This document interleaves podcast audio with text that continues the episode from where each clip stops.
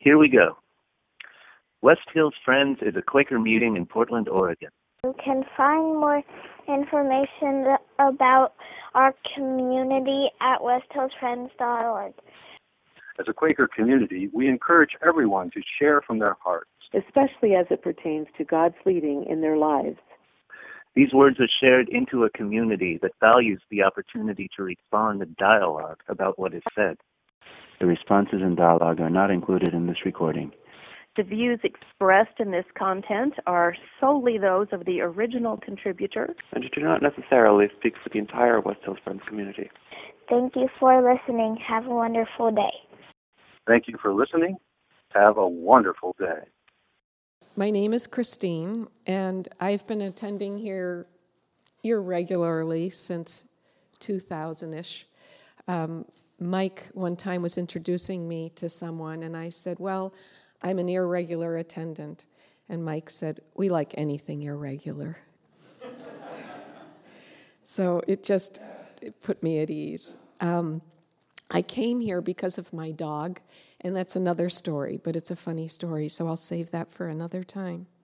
The scripture reading today is the second letter of John, verse 6. It's very short. It's page 1187 in your book, but I'll be done reading before you get there. and this is love, that we walk in obedience to his commands. As you have heard from the beginning, his command is that you walk in love. So, three years ago, my husband died. And a year after that, two years ago, I got to go to Florida to uh, my family, part of my family lives there, and there's a favorite beach that I, ha- I love to go to there. It's just a beautiful stretch of beach. There's hardly any, you know, there's a couple of cabin type places you can stay. But every time I go to that beach, God comes to me. So I treated myself and I stayed in one of those cabins for three nights. And okay, God, I'm waiting. day one, day two, finally, day three. It's like, God, I'm leaving today. and God came to me and He said, I want you to go deeper with me. Okay, what's that mean?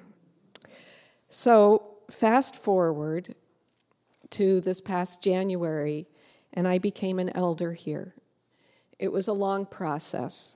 Um, and I will say that I have slowly found my rhythm within this. That's an important part of the story to know that I found my rhythm. But this is not about becoming an elder. This is about truly listening and obeying God. At our second elder meeting, which was on a Saturday, it was my turn to take notes and then type them up and distribute them. On Sunday, I was elder of the day for the first time, and I was very nervous about this part of that job also is typing up the notes from um, joys and concerns that we say today and who spoke and who did the music and getting that out for the weekly bulletin. And we had the threshing meeting that day. So by Monday, I had put in 13 hours in three days. Now, I'm part of several other communities and groups, and I was beginning to feel like wait a minute, this isn't going to work. And I even had a friend, I'm going to choke up about this. Um, a friend lost her son in that time, and I couldn't be there for him.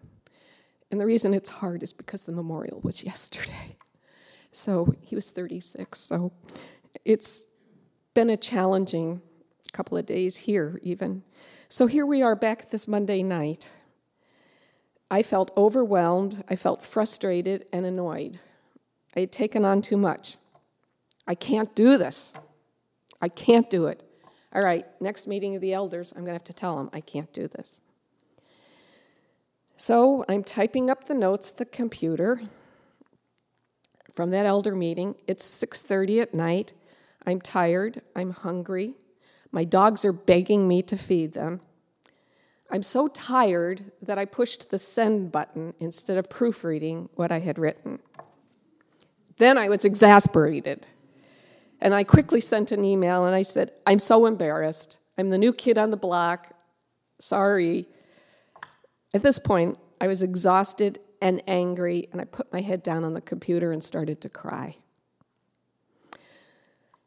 Okay, okay, get a grip. Pull yourself up by the bootstraps.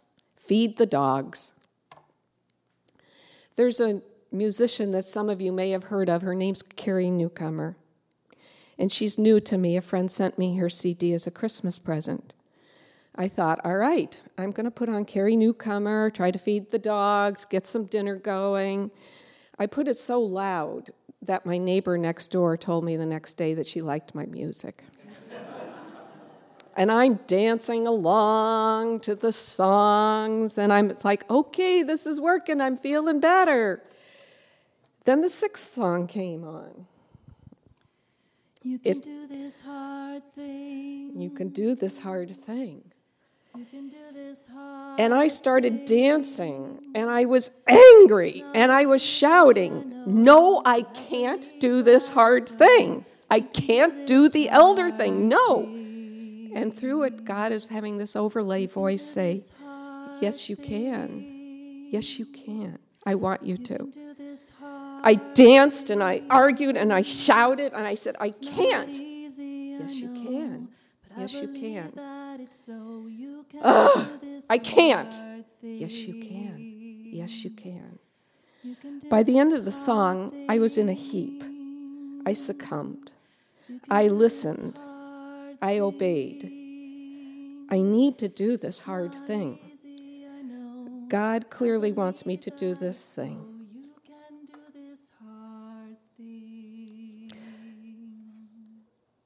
I'm an old hippie. I learned to resist authority. Obey was not only not in my vocabulary, it was a bad word. But here I was. It still takes great effort to say the word obey for me. Now I know, I know the word obey in a new way, though. I can follow the voice of God and know where He wants me to be. How do you listen to God? Can you obey God even when every cell in your body is telling you not to?